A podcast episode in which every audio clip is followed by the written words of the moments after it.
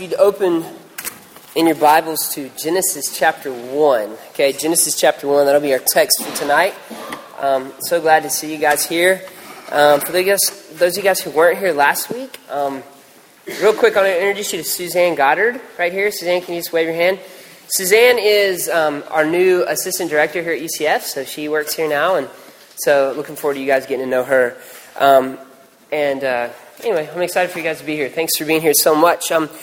Last week we kind of kicked off introducing our series for the, the spring semester, and we're going to be kind of looking at the big picture story of Scripture. Okay, how Scripture moves from creation to fall to the story of Israel um, to Jesus and to the church. And then maybe the last paragraph of the chapter on the church, if you will, would be Jesus' return and new creation. So we kind of introduced that last week. We're going to be kind of charting sort of this grand story of Scripture this semester. I'm really excited about it. And we begin tonight with creation. Um, every story has a setting. Okay, like think about a story or a movie or a play you really like. Um, it starts off with a particular situation. Um, things are happening, something is, is kind of in the air, something's going on that kind of sets the stage for the story. And uh, in the biblical story, what we're looking at tonight, Genesis 1 does that. Um, so we're going to read Genesis 1 together. It's a really long passage, so I've asked um, a few people to come up and um, Suzanne put together a, a, way that we could read this out loud so you guys can kind of hear the points of emphasis in this story. I know you've heard it so many times before, but I want to encourage you to kind of hear it from maybe in a fresh way um, tonight. So you guys can come on up and read for us.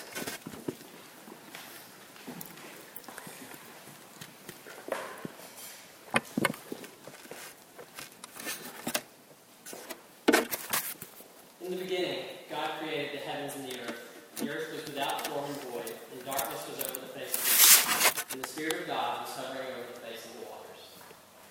said, Let there be light, and there was light. And God saw that the light was good, and God separated the light from the darkness. God called the light day, and the darkness he called night. And there was evening, and there was morning, the first day. And God said, Let there be an expanse in the midst of the waters, and let it separate the waters from the waters. And God made the expanse, and separated the waters that were under the expanse from the waters that were above the expanse. And it was so. And God called the expanse heaven. And there was evening and there was morning, the second day. And God said, Let the waters under the heavens be gathered into one place, and let the dry land appear. And it was so. God called the dry land earth, and the waters that were gathered together he called seas. And God saw that it was good. And God said, Let the earth sprout vegetation, plants yielding seed, and fruit trees bearing fruit, in which is their seed each according to its kind on the earth. And it was so. The earth brought forth vegetation, plants yielding seed according to their own kinds, and trees bearing fruit in which is their seed, each according to its kind. And God saw that it was good. And there was evening, and there was morning, the third day. And God said, Let there be lights in the expanse of the heavens, to separate the day from the night, and let them be for signs and for seasons, and for days and years and let them be lights in the expanse of the heavens to give light upon the earth. And it was so. And God made the two great lights, the greater light to rule the day, and the lesser light to rule the night, and the stars. And God set them in the expanse of the heavens to give light on the earth, to rule over the day and over the night, and to separate the light from the darkness. And God saw that it was good. And there was evening, and there was morning, the fourth day. And God said, let the waters swarm with swarms of living creatures, and let birds fly above the earth across the expanse of the heavens. So God created the great sea creatures and every living creatures that move, with which the waters swarm according to their kinds, and every winged bird according to its kind. And God saw that it was good. And God blessed them, saying, Be fruitful and multiply, and fill the waters and the seas, and let birds multiply on the earth. And there was evening, and there was morning, the fifth day. And God said, Let the earth bring forth living creatures according to their kinds, livestock and creeping things, and beasts of the earth according to their kinds. And it was so. And God made the beasts of the earth according to their kinds, and the livestock according to their kinds, and everything that creeps on the ground according to its kind. And God saw that it was good. Then God said, Let us make man in our image, after our likeness and let them have dominion over the fish of the sea, and over the birds of the heavens, and over the livestock, and over all the earth, and over every creeping thing that creeps on the earth. So God created man in his own image. In the image of God, He created him. Male and female, he created them. And God blessed them. And God said to them, Be fruitful and multiply, and fill the earth and subdue it, and have dominion over the fish of the sea, and over the birds of the heavens, and over every living thing that moves on the earth. And God said, Behold, I have given you every plant yielding seed that is on the face of all the earth, and every tree with seed in its fruit. You shall have them for food. And to every beast of the earth, And to every bird of the heavens, And to everything that creeps on the earth. everything that has the breath of life, I have given every green plant for food. and it was so. And God saw everything that he had made, and behold, it was very good. And there was evening, and there was morning, the sixth day. Thus the heavens and the earth were finished, and all the host of them. And on the seventh day, God finished his work that he had done, and he rested on the seventh day from all his work that he had done. So God blessed the seventh day and made it holy, because on it God rested from all his work that he had done in creation. Amen. Let's pray. Lord, we do ask that now that um, you would speak to us, Lord. Your word is obviously a powerful thing that has the ability to, to create. Um, Lord, so we pray that now that your word would create in us, Lord, that it would remake us and shape us. Um, Lord, that you be our teacher, Lord, by the power of your Spirit. Lord, in your kindness and in your grace and mercy, would you take these words and make them your words for us and to us tonight? Pray this in the name of Jesus Christ, our Lord. Amen. So there's a lot happening in this passage. Um, I know I say that like every time, but it's really true this time. There's so much going on in this creation story. Not that's not true the other times, but you know. Um, there's just so much going on. I mean, what, what was just read lays the foundation for everything that's in the Bible, and I wasn't really sure to how, you know, how to even go about unpacking sort of what's going on in this story. Um, I wasn't sure what to do, so here's what I decided to do. Okay, um, basically, I'm going to give you guys five sort of bedrock, foundational, theological ideas and observations that are kind of, um, I think, presented in this text. And, and for each of those theological ideas, I'm going to give you a, a kind of like a so what. Like, so what does that mean for us? What does that look like in our lives? Sort of, what does this have to do with us? Um, I try to think of seven things, but because that'd be like a biblical number, but I can only make five work, so that's what we got. Um, sorry for the less than stellar organization here. Um, before I give you the five, I, want to just real quickly talk about like what is this story, okay? And maybe even saying story is the wrong way to say it because it's not like a narrative. It's not a story. The, the, the creation story is a poetic kind of thing, and I hope you heard that when it was read. Certain things repeat themselves kind of over and over. I, I don't know if you guys picked up on that. I wrote I wrote some of these things down. Um, just the poetry and the artistry of how this how this uh, this account we just read kind of comes together. Just just give you just give you some a couple things. The word God said, okay, that's that's that's or that phrase God said is, is said ten times. Okay, ten in the Bible is a number of completion. There's ten commandments, for example. Um, the the words "it was so," okay, that's repeated seven times. Again, a number of completion. Um, the phrase God made seven times. It was good. If you were listening, you would have heard that said seven times. Um, the idea of God, of God, God naming the thing and then blessing the thing, that happens seven times. Um, in, the, in the section of chapter 2, verses 1 through 3, when it kind of brings the whole account to this grand completion, okay, if you, if you count the words in the original text, okay, there's 35 words. Okay, it's divisible by 7. Um, the first the first two clauses have seven words each. The last two clauses have seven words each, and then the clause in the middle um, contains the word seven in it. Um, it. In other words, this has been put together to kind of just be this poetic, artistic kind of picture of what God has done to create the world. And, and I say that just to say that the creation story doesn't always give us maybe the kind of information that maybe we would want from it. Okay. Um, a lot of you guys maybe have grown up in, in a tradition where this story is kind of tried, you know, you know, it's used to try to glean some kind of scientific, maybe historic data um, about the creation of the world. And I've even heard it, used to explain maybe how old the earth is and, and things like that. And, and I'm not saying that that's not there. I'm not saying that you can't glean scientific things from this account. What I'm trying to say is that that's not the purpose of it. Okay? The purpose of this is to, is to present this kind of grand theological kind of picture of God. Um, so it's not going to give us the sort of history and scientific data that maybe we would, we would like. I mean, um, you know, you're not going to read this and say, okay, so is it a literal 24 hour days or is it not? I mean, the thing about it is, is that the Bible doesn't anticipate that question. It, it, that's not on the Bible's radar screen that later, thousands of years, there'd be sort of a debate about that. Does that make sense? I'm not saying this, this text doesn't give us scientific stuff. What I'm saying is that's not the primary purpose of it. Okay, so I think we have to be pretty gracious in how we understand all this and how we understand the time frame and how this works. Um, so I just want to kind of throw that out there to you. If you guys have questions about that and, and, even my views of that sort of thing, I'd be more than happy to just chat with you about that anytime. Um, the point being, this is telling us something big and grand about God. Okay, you with me so far? Does that does that make sense? Okay. Okay, five kind of bedrock sort of theological ideas, foundational ideas from this story. Okay, first one God is the central character in Scripture. Um, God is the central character in Scripture. In the beginning, God. Um, those, those four words alone could occupy the rest of our night. God has always been, um, He's always existed. He stands first and He stands primary over all things.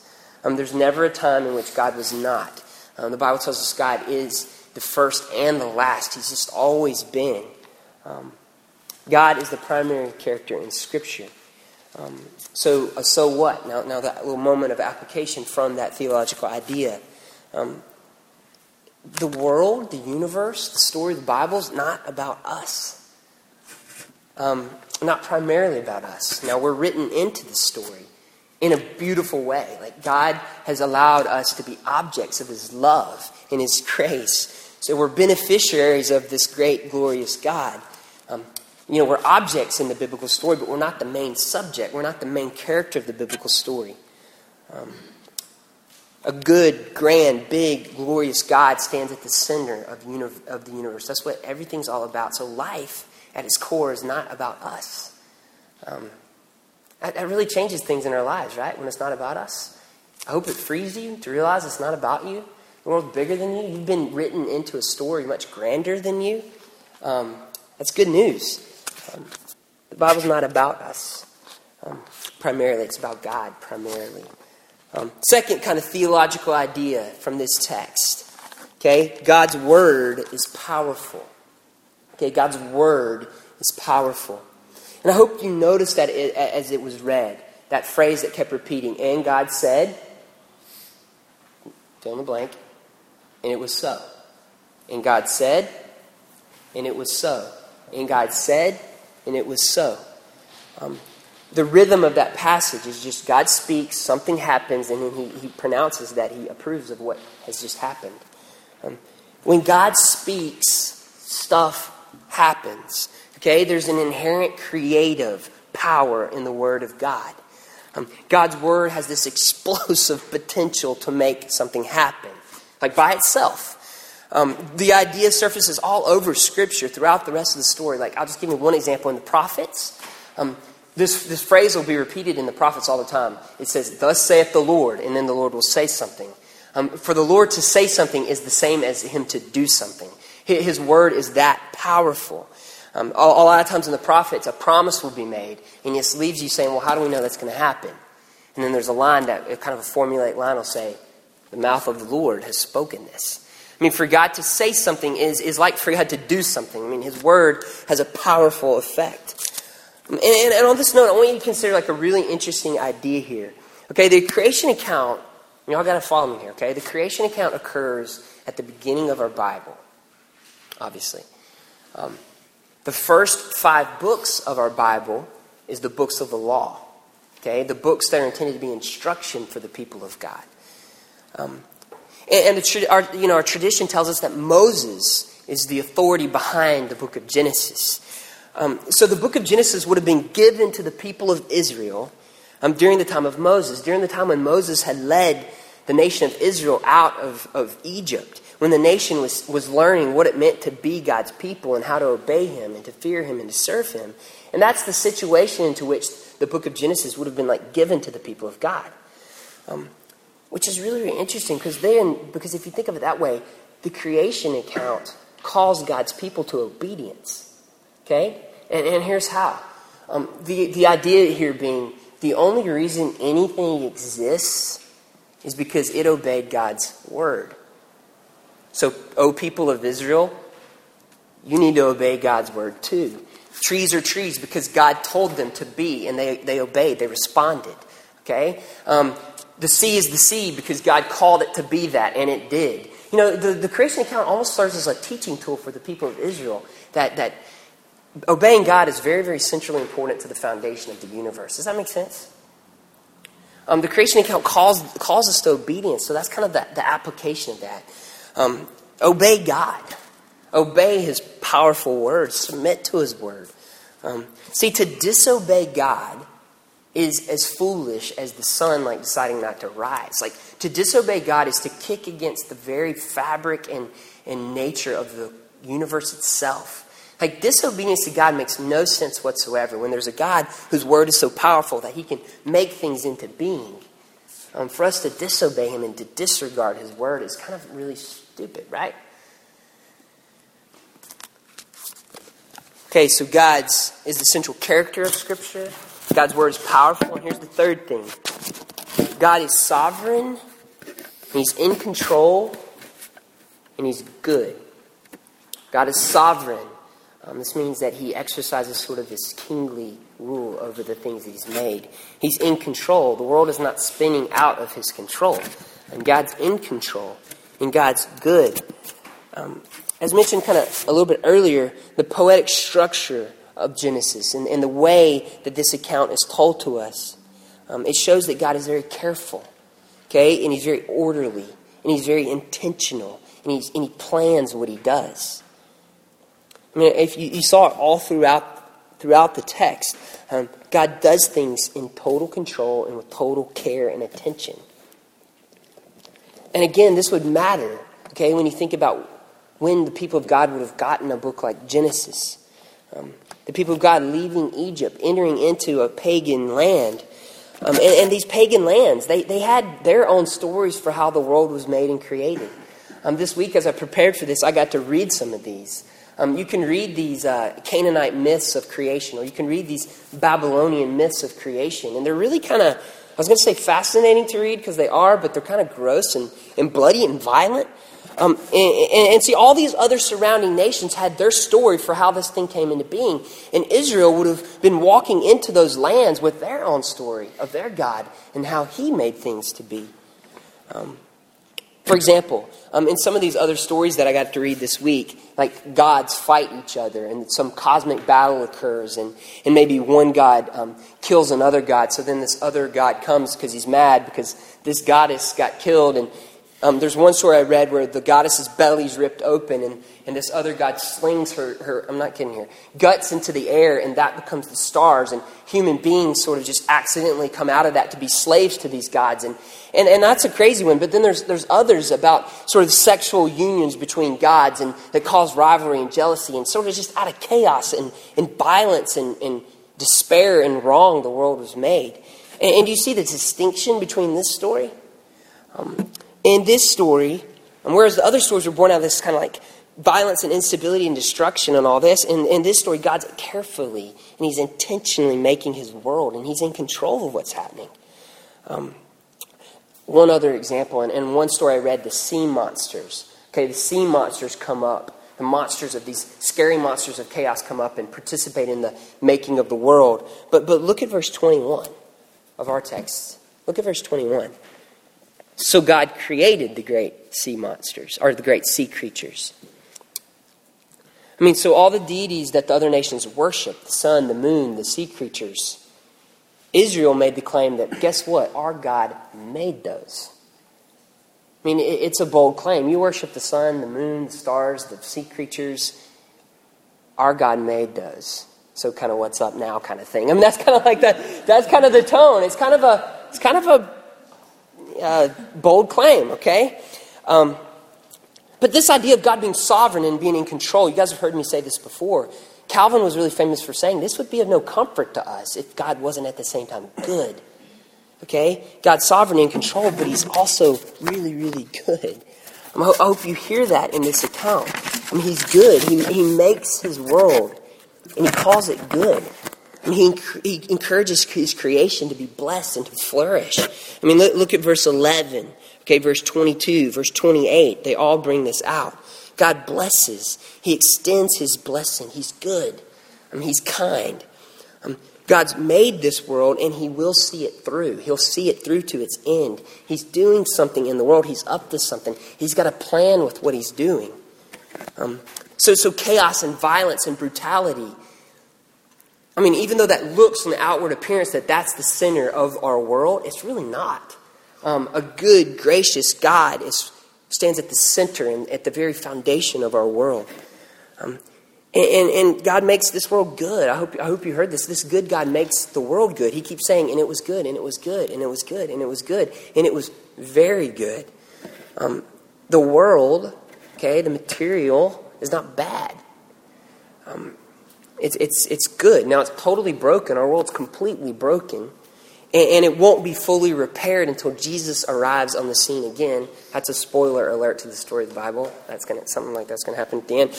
But, but it won't be fully repaired in, until Jesus returns fully, but the world's good, and God promises not, He's not going to scrap this world entirely, but He's going to remake it and renew it, a new heavens and a new earth. So, so, so God is sovereign, He's in control, He's good, and, and here's sort of the application of that, okay? The, the so what for us. Um, chaos and confusion, like I said earlier, are not the foundations of reality. Um, and you guys in this room, man, you might be going through some difficult stuff. You guys are in stressful, hard seasons of your life. But you can trust a God who's in control, who has a plan, but more than in control, a good God who loves you, who cares for you, who's moving his world in a particular direction, and he cares for the world that he's made, despite what it might look like on the outside. This is, this is, this is good news. Our God rules his world that he's made.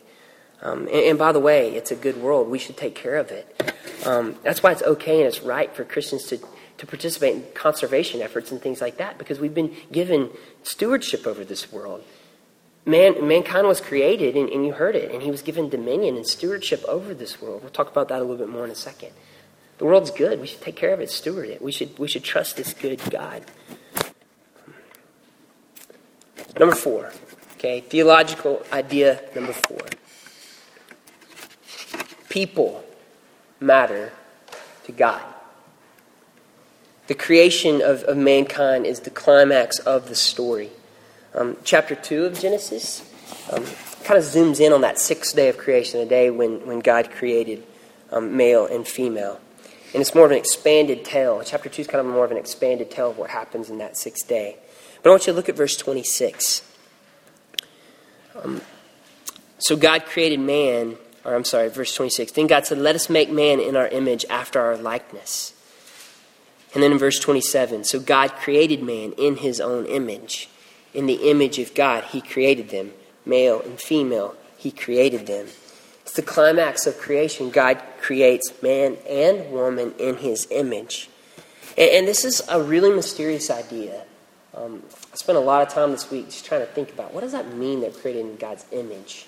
Um, and it means, it means a lot of mysterious things, but, but there's something in us that's, that's, that corresponds to God somehow, that, that we, we bear some resemblance to, to his character and his nature.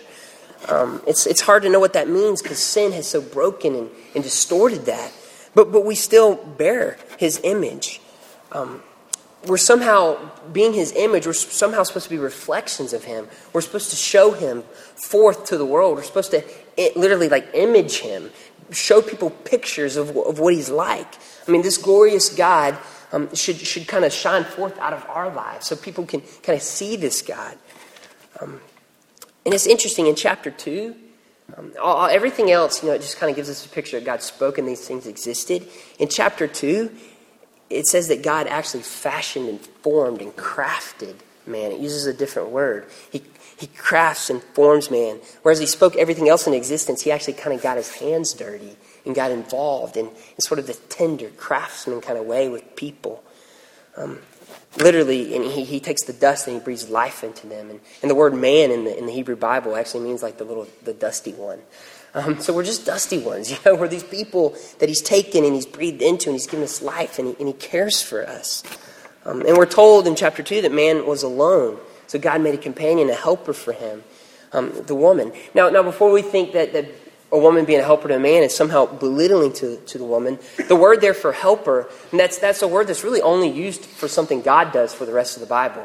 It's the idea that, that God has provided something that, that, a per, that a person could never provide for themselves. And, and that's what, what the woman is, just gives us something like in our world that we'd never be able to kind of do on our own or, or like i'm looking for some amens from the boys in the room i mean women provide a precious a precious part of the image of god um, so this isn't belittling to women okay this is highly complimenting women women men, mankind was not complete in imaging god until woman was, was there um, and, and, look again in verses 26 and 27 um,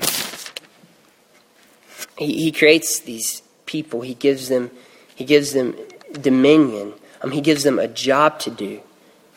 Um, he gives them work. They have a job. Work's not bad. Work's good.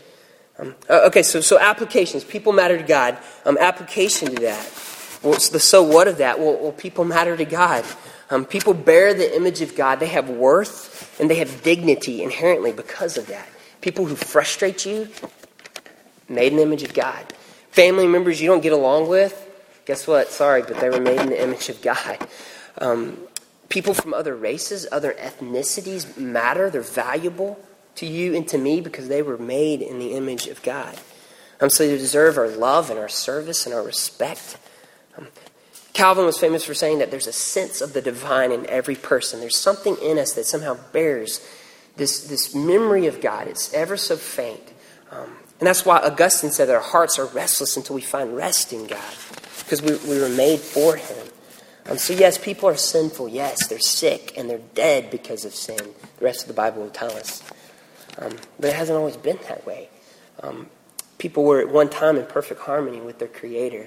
Um, and the rest of the biblical story is going to try to get us back to this moment. And, and just another little word of application work, work is good. Like it's okay to pursue work in various fields in, in our culture. Um, this, this theologian named Abraham Kuyper, that I really like a lot, is famous for saying that there's not one square inch over the entire universe over which Christ does not say, like, mine. So the kingship of Jesus extends over everything.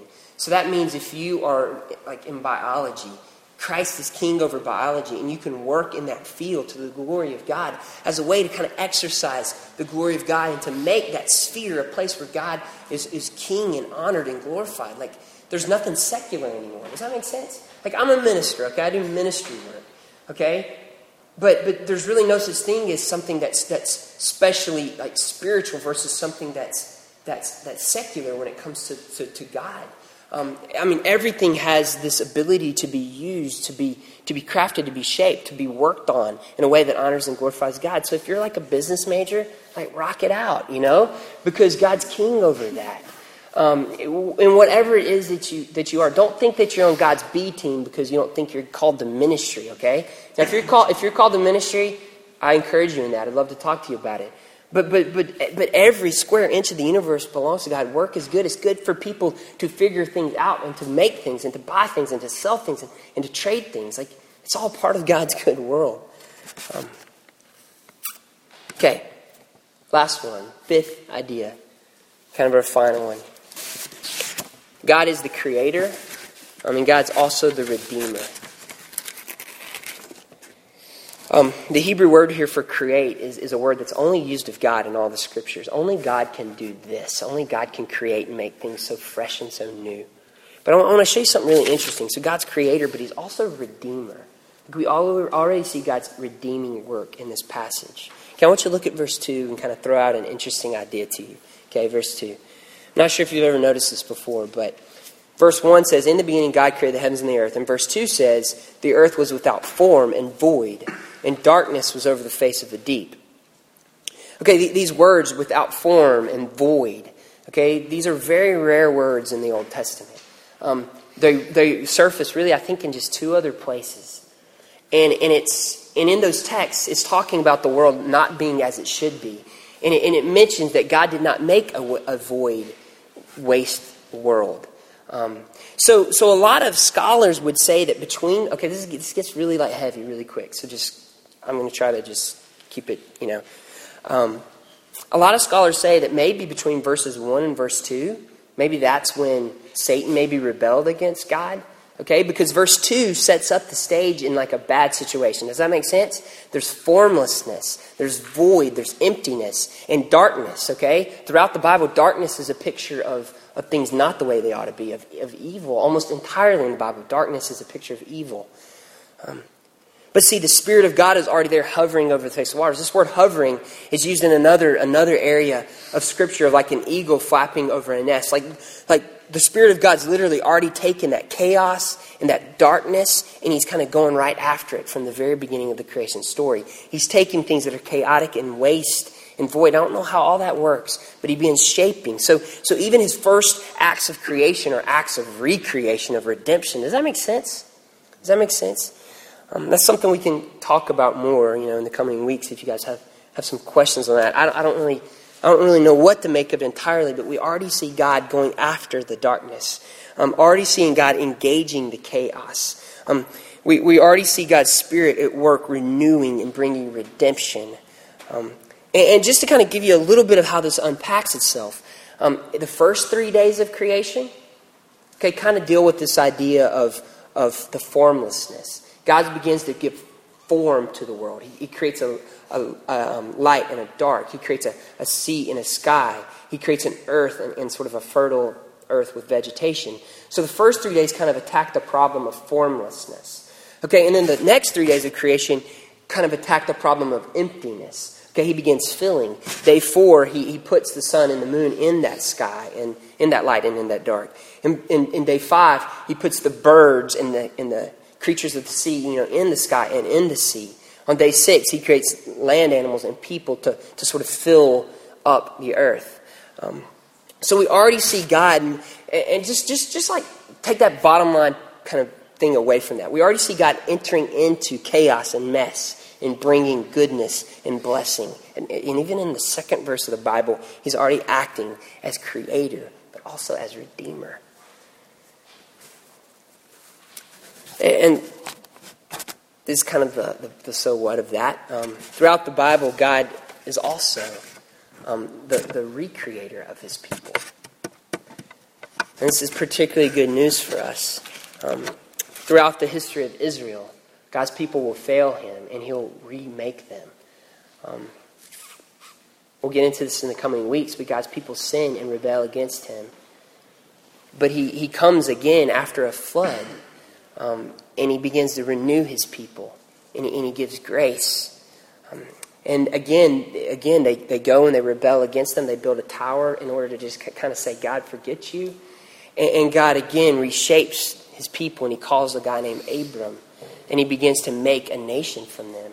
When they're caught in, in, in Egypt in slavery and in oppression, um, he comes and, and he begins to, to remake them and to call them out of slavery, to make them into a people.